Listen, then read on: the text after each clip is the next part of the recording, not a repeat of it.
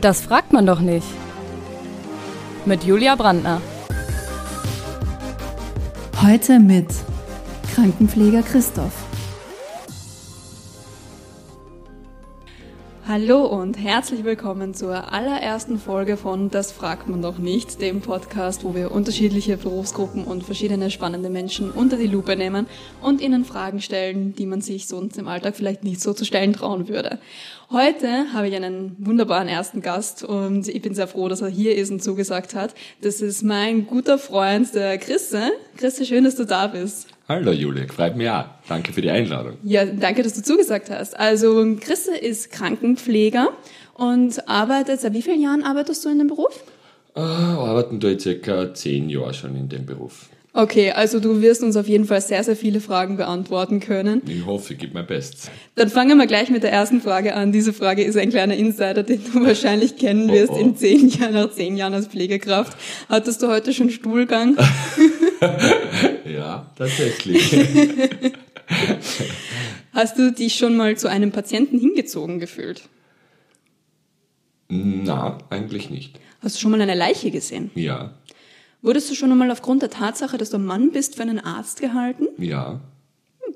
Hast du schon mal Medikamente geklaut? Nein. Hast du das schon mal mit Kolleginnen ausgespielt, wer zum Patienten muss? Ja. Super, dann haben wir unsere kleine Ich-hab-noch-nie-Runde. Können wir auch danach vielleicht noch einmal ein paar Sachen aufgreifen. Dann kommen wir zu unserem Vorurteilscheck.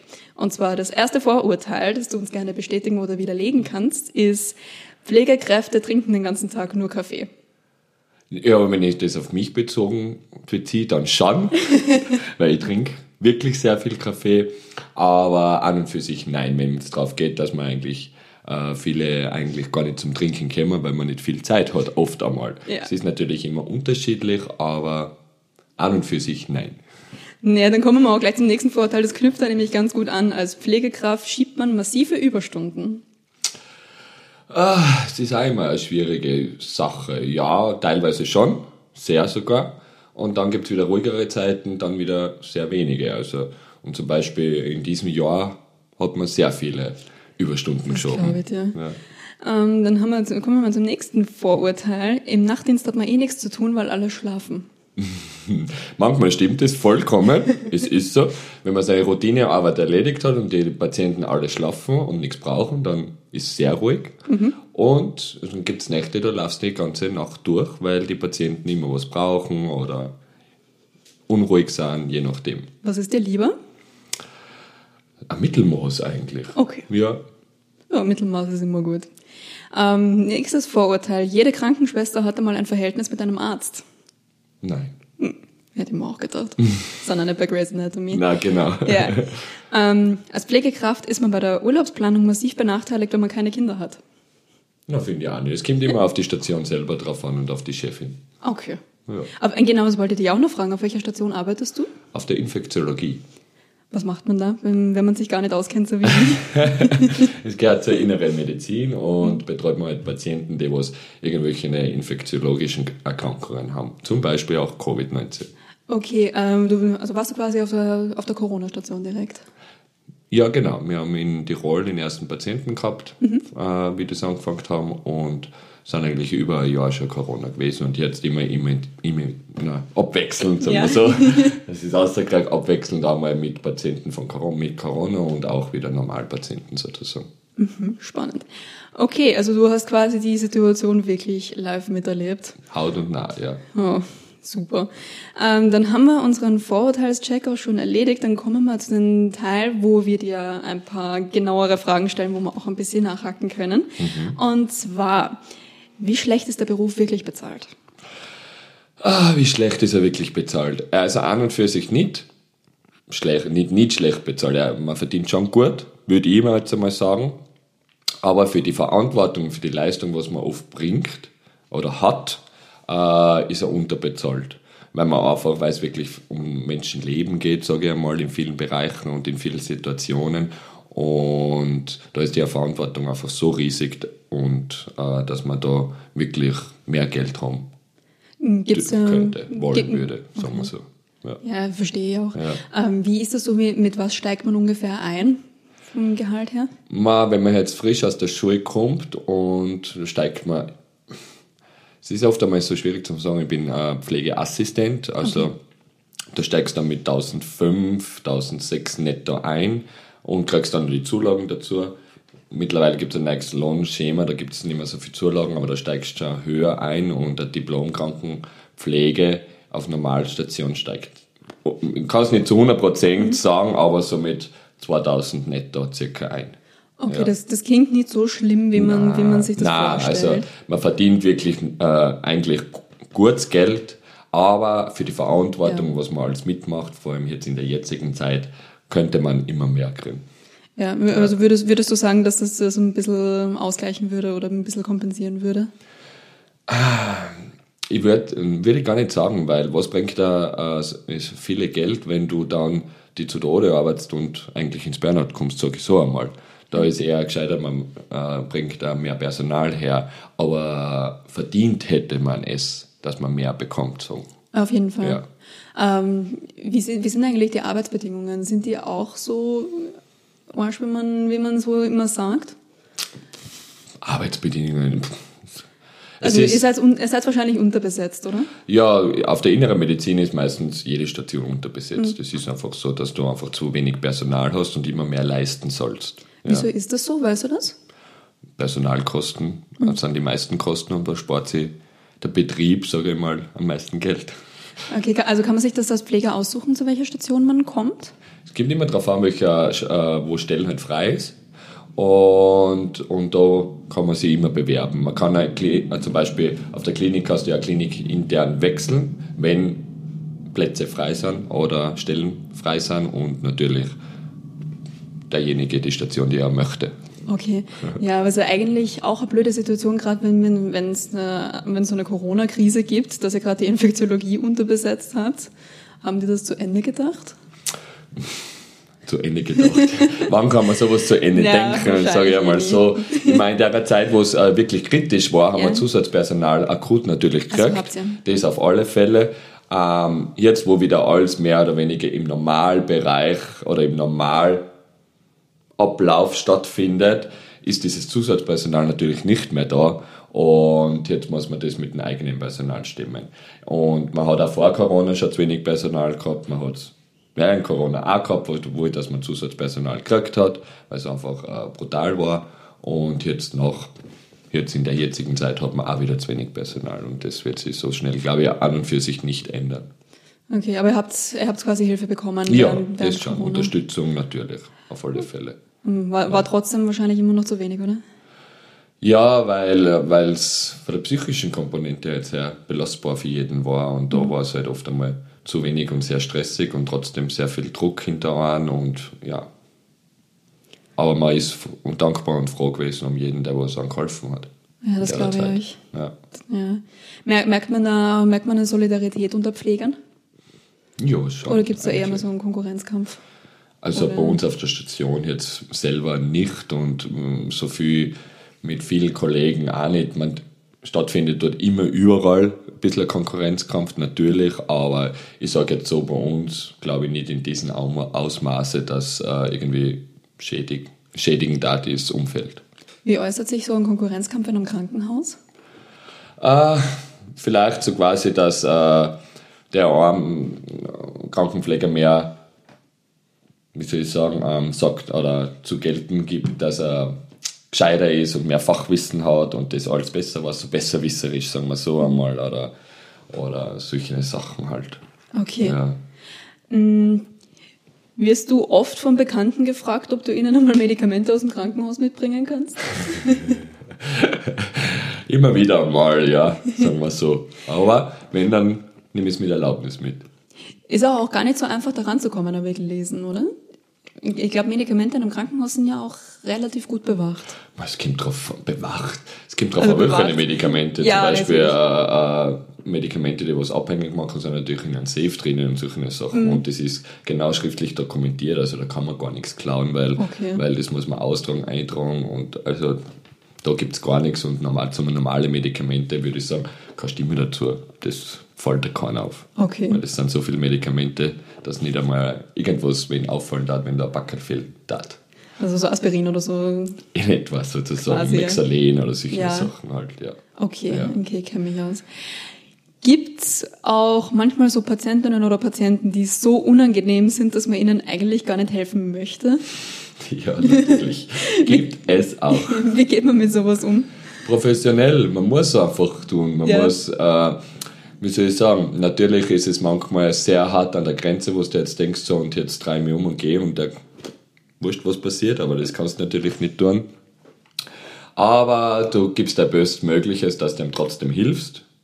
Und wenn es nicht mehr geht, schickst du einen Kollegen und wechselst die halt ab. Kannst du sowas gut verbergen, wenn du jemanden unsympathisch findest? Ja. Okay. Ja, ich meine, jetzt kenne ich dich doch schon eine Weile, also ich hätte es mir jetzt auch nicht anders erwartet. Aber man muss es auch nicht immer verbergen vor Patienten. Das sind ja jetzt nicht...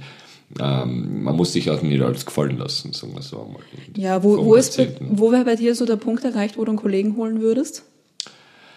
Inwiefern jetzt, dass ich einen Kollegen hole? Wenn der ein Patient so unangenehm ist, was muss der quasi verbrochen haben, damit er es mit dir verscheißt? Also wenn er jetzt ziemlich beleidigend wird, was nicht sein muss, obwohl dass man ihm helfen will, gewalttätig natürlich, oder sexuell übergriffig. Oder passiert sowas? Passiert auch, sowohl bei Frauen und auch bei Männern. Als Pflegekraft. Als Pflegekraft. Heftig. Ja, das war nämlich auch eine Frage, die auf Instagram sehr, sehr häufig gestellt worden ist, wo ich mir gedacht habe, ob ich sie stelle, weil du ja doch ein Mann bist und das wahrscheinlich vielleicht weniger häufig vorkommt. Kommt es weniger häufig vor? Es kommt natürlich weniger häufig vor, aber es sind oft so, wie soll ich sagen, von Mann bin ich schon mal sexuell belästigt worden in der Klinik und er hat da richtig betatscht und alles und du hast natürlich dann geschaut, dass du eine Kollegin hinschickst oder was. Okay. Und von Frauen, wenn dann eher von älteren Frauen, die was halt so, wenn du einer hilfst und so unabsichtlich einmal auf den Popo greifen oder solche Sachen halt. Okay, ja, der Klassiker. Das ist der Klassiker, ist natürlich jetzt nicht so fein, aber die sich freuen, wenn mal so ein junger, hübscher Pfleger wie du da ist. Mehr oder weniger, sagen wir so. Und das tut man dann mit einem Scherz abwinken natürlich, aber ich nehme es jetzt auch nicht so viel ernst oder voll, muss ich sagen. Okay. Aber an und für sich ist schon bewusster sexueller Übergriff, meiner Meinung nach, von dieser Patientin oder Patienten. Ja, auf jeden Fall. Das kann ja auch in die umgekehrte Richtung funktionieren. Natürlich. Ja. Aber geht dir das nahe oder ist dir das am Anfang nahe gegangen? Ich habe mir ehrlich gesagt nicht so viele Gedanken mir drüber gemacht, weil es mir einfach nicht nahe gegangen ist wahrscheinlich. Okay. Ja, dann ist es eh gut so. Ja. Wie gesagt, eben mit einem Grinsen und mit einem Ding, passt schon. Mehr ist es ja nicht. Und fertig. Gibt es da im Krankenhaus eine Stelle, an die man sich wenden kann, wenn man sowas erlebt? Ja, auf alle Fälle. Okay, und es bringt auch was? Ich habe es noch nie gebraucht. Also, okay. Es würde mich nämlich total interessieren, weil du kannst ja schlechten Patienten eigentlich rausschmeißen. Ja. Wenn es von einem Patienten ausgeht. Aber man kann zum Beispiel Handlungen setzen. Verschiedene. Was das dann natürlich Polizei holt und so weiter und so fort. Das ist alles legitim dann. Okay. Ja. Gibt es einen gewissen Status, den der Patient haben muss, also einen gewissen Krankheitsgrad, den er haben kann, wo man nicht mehr unbedingt eine Polizei rufen kann oder wo sich das nicht mehr auszahlt?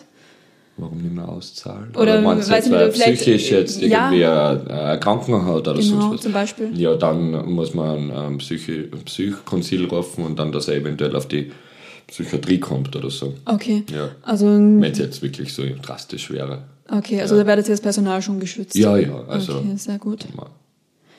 An und für sich schon, ja. Okay. Gibt's etwas, wovor du dich nach 10 Jahren im Beruf noch ekelst bei Patienten? Gab sowas am Anfang und was war's? Also lustigerweise ekelt mich nicht vieles.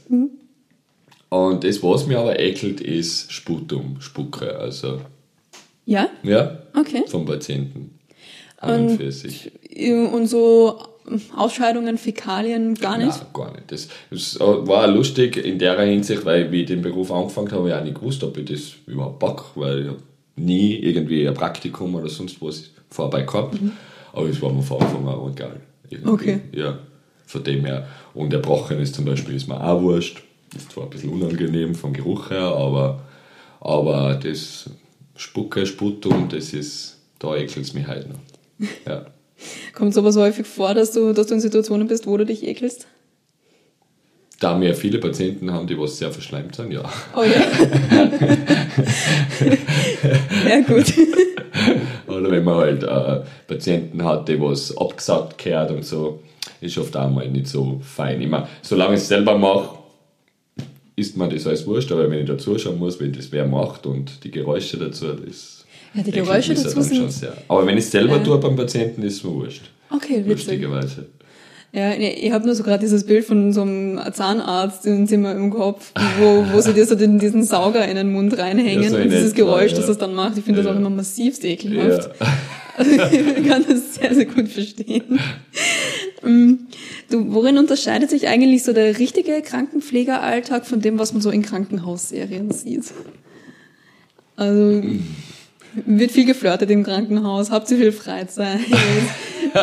Müsst ihr die ganze Zeit Leben retten? Also geflirtet wird bei uns kaum. Also, keine Ahnung. Und Leben retten, natürlich mit einem ganzen Tag nichts anderes als wir Leben retten. Aber kommt schon vor, aber so wie es im Fernsehen ist, ist es eigentlich nicht. Außer auf der Notaufnahme, bis da halt ist, da ist wieder alles andere, weil da kommen halt die ganzen Akutsachen und Schockraum und so weiter und so fort. Ja. Auf Normalstationen schaut das alles ein bisschen gediegener und ruhiger aus. Was war nun? Warst du schon mal auf einer Notaufnahme? Nein. Ach so. Ja. Das war, glaube ich, die Frage. Ja, was mit Freizeit war, glaube ich, nur. Ja, hat sie viel Freizeit als Krankenpfleger? Hat man da überhaupt noch eine? Oder jetzt während dem Alltag oder auch wenn ich jetzt nicht arbeite? Beides. Eigentlich schon, würde ich mal sagen. Es kommt da immer drauf an, weil wenn du jetzt viel 12-Stunden-Dienste und Nachtdienste hast, dann ist immer mehr frei, weil natürlich du viel mehr Stunden zusammenkriegst. Und dann kann es schon mal sein, dass du 3, 4, 5 Tage frei hast. Aber es gibt auch mal Blöcke, da hast du in 14 Tagen 3 Tage frei, wenn es blöd hergeht. Mhm. Ja. Aber an und für sich haben wir Freizeit, ja. Okay. Genug. Sehr gut. Gott sei Dank. Ja, trotz Überstunden und so weiter. Das geht sich alles aus. Muss auch sein bei dem Beruf, ja, oder? Ja. Ich habe auf Instagram einmal gelesen, dass ein Krankenpfleger erzählt hat, dass er als männlicher Pfleger nicht ernst genommen wird und dass man den Job eher Frauen zutraut. Kennst du sowas auch? Nein, absolut nicht. Hast du es umgekehrt erlebt? Ja, aber jetzt nicht, weil wer eine Frau ist oder ein Mann ist, sondern, wie soll ich sagen, die Körpergröße spielt oft eine Rolle, so blöd es klingt. Ja. Wenn mir eine kleine Person vor dir ist, nimmt man die nicht so ernst, als wie jetzt eine große Person. Mhm. Und ja, das Alter ist auch oft einmal wichtig für viele, ja, weil viele meinen, da kommt jetzt eine frisch aus der Schule oder einer und ist 20, 21 Jahre. Und dann wird er da gleich oft einmal nicht ernst genommen. Mhm. Vor allem, wenn man noch introvertiert dann auch noch ist, eventuell, was auch ja auch oft ist, oder manchmal ist, dann tut man sich schon manchmal schwierig, ernst genommen zu werden. Aber ich persönlich habe da noch nie ein Problem gehabt. Ja, du bist ja auch groß und extrovertiert. Ja. Also das kann ich mir gut vorstellen. Wie oft machst du Aufgaben, die eigentlich ein Arzt erledigen sollte? Oft genug.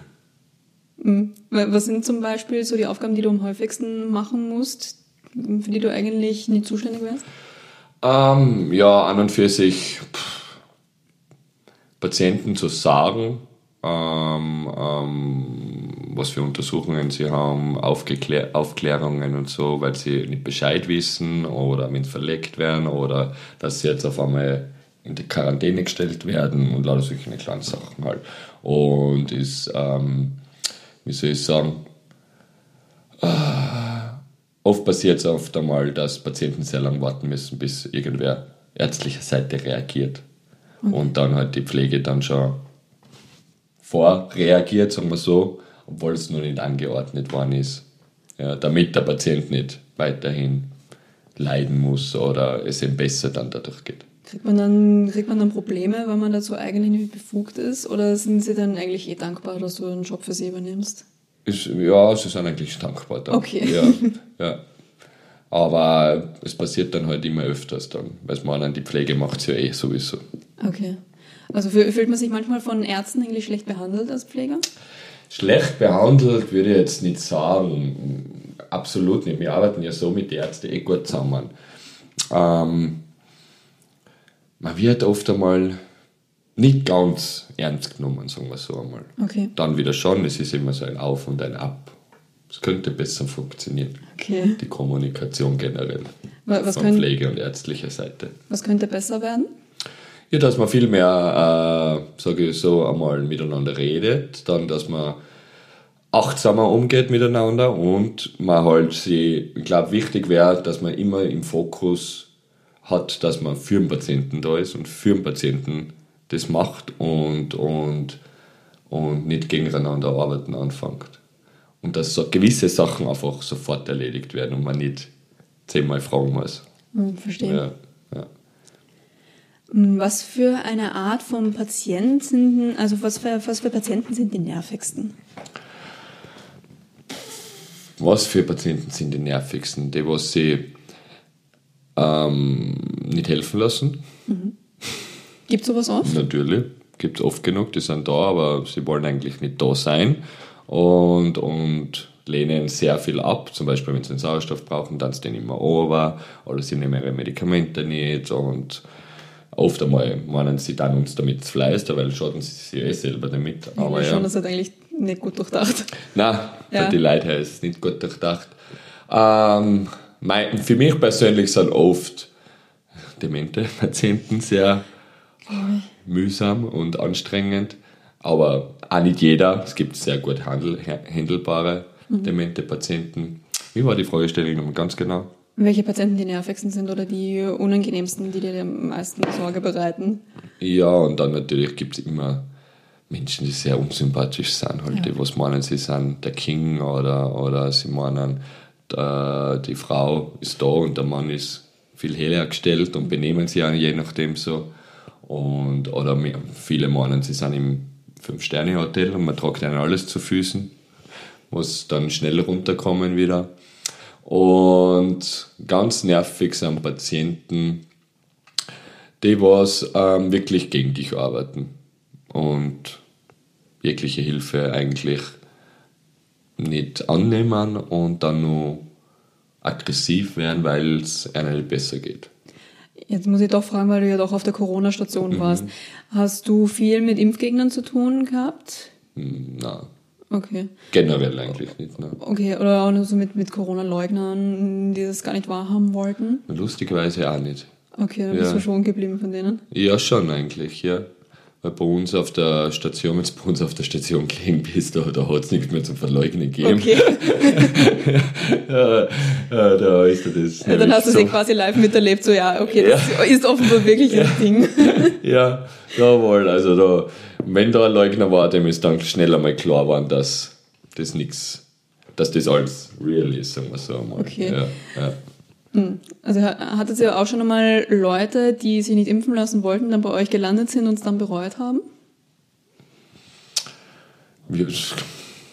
Ja, ich glaube schon wohl, weil es einer richtig schlecht gegangen ist, beziehungsweise sie noch... auch wie sie dann mehr oder weniger entlassen waren, sind halt nur Luftprobleme gehabt und Belastungsdyspnoe, also wenn sie sich angestrengt haben, dass kurzatmig wären und so weiter und so fort. Und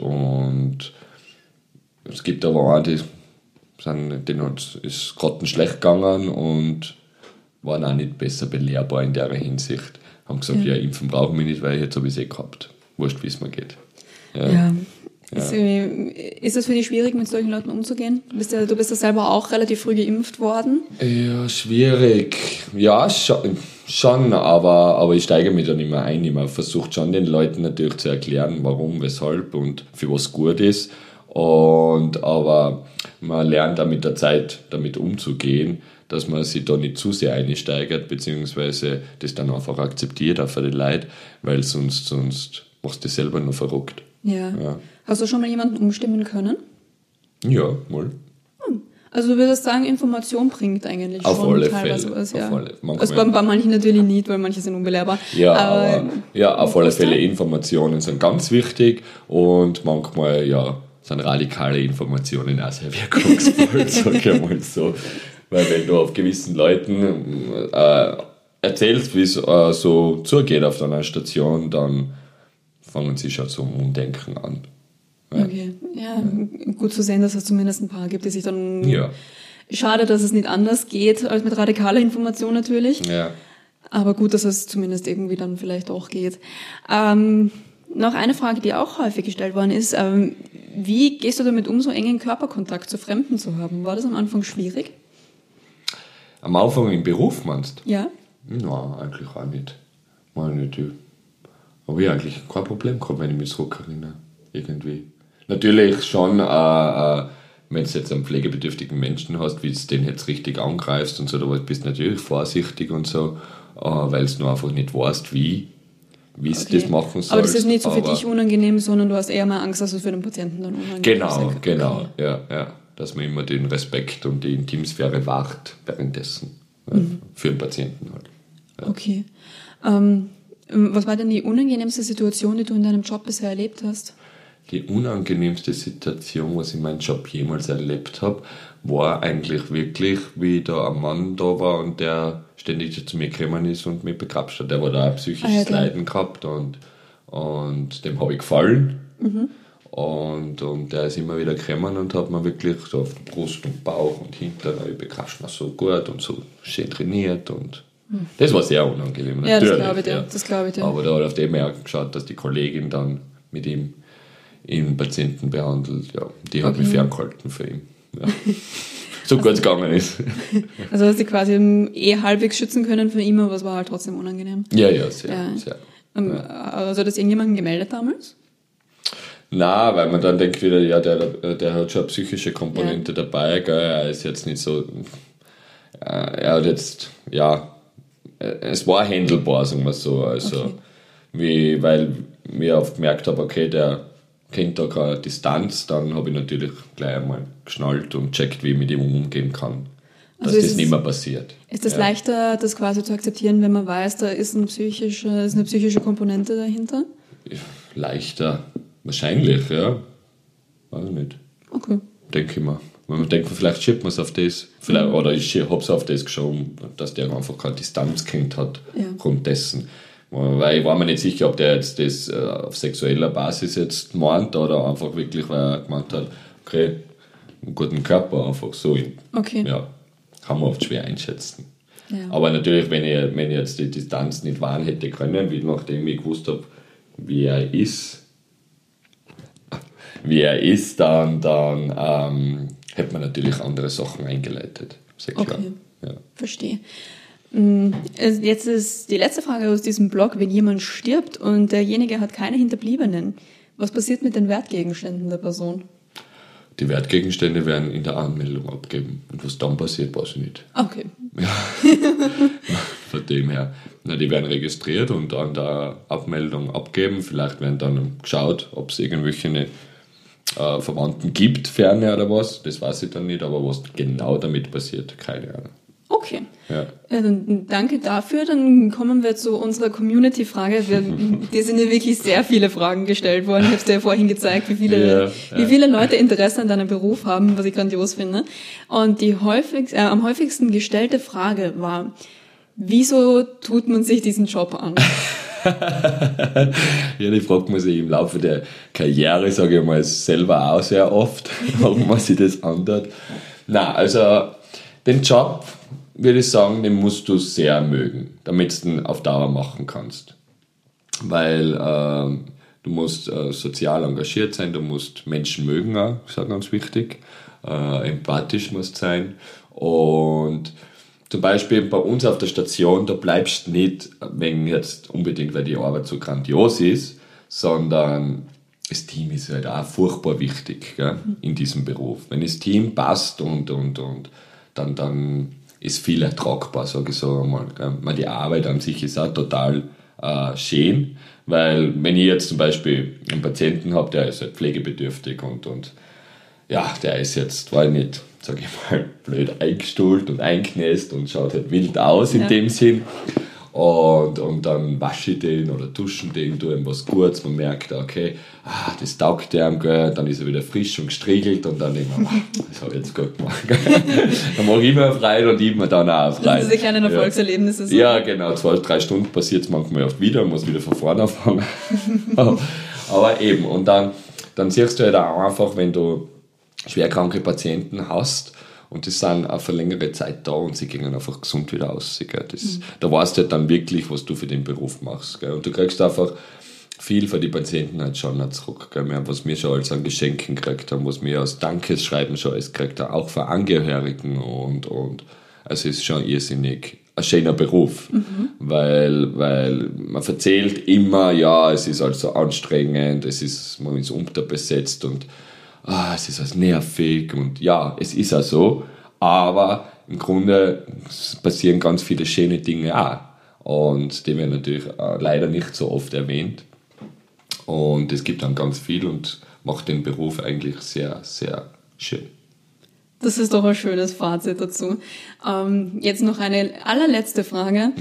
Was wäre dein Plan B, wenn du diesen Job jetzt nicht mehr machen wollen würdest oder machen könntest? Was wäre dein Plan B? Mein Plan B, ja, ich bin ja nebenbei noch Fitnesstrainer. Stimmt, ja. Das, also bei Gruppenfitnesstrainer und das bleibe ich und werde ich. Das ist eben mal so mein Plan. Ja. Und mein zweiter Plan B, sage ich mal, bin ja diplomierter Mentaltrainer auch. Und da möchte ich mich in nächster Zeit auch ein bisschen mehr einsteigen und ein bisschen selbstständiger machen. Und das natürlich dann irgendwann aus meinem eventuellen Hauptberuf machen. Also du magst Menschen wirklich. Ja, genau. Super, das ist doch ein schönes Fazit. Wünsche ich dir natürlich nur das Beste damit. Ich bedanke mich vielmals bei dir für deine Zeit, für deine wahnsinnig ehrlichen Antworten. Ja, vielen, vielen Dank auch. Sehr gerne. Ich habe wahnsinnig viel dazugelernt. Ich hoffe, ihr da draußen auch. Und ich hoffe, die erste Folge hat euch gefallen. Wir freuen uns sehr über Feedback und wir wünschen euch noch einen wunderschönen Tag und freuen uns auf die nächste Folge. Danke, Christoph. Gerne. Tschüss.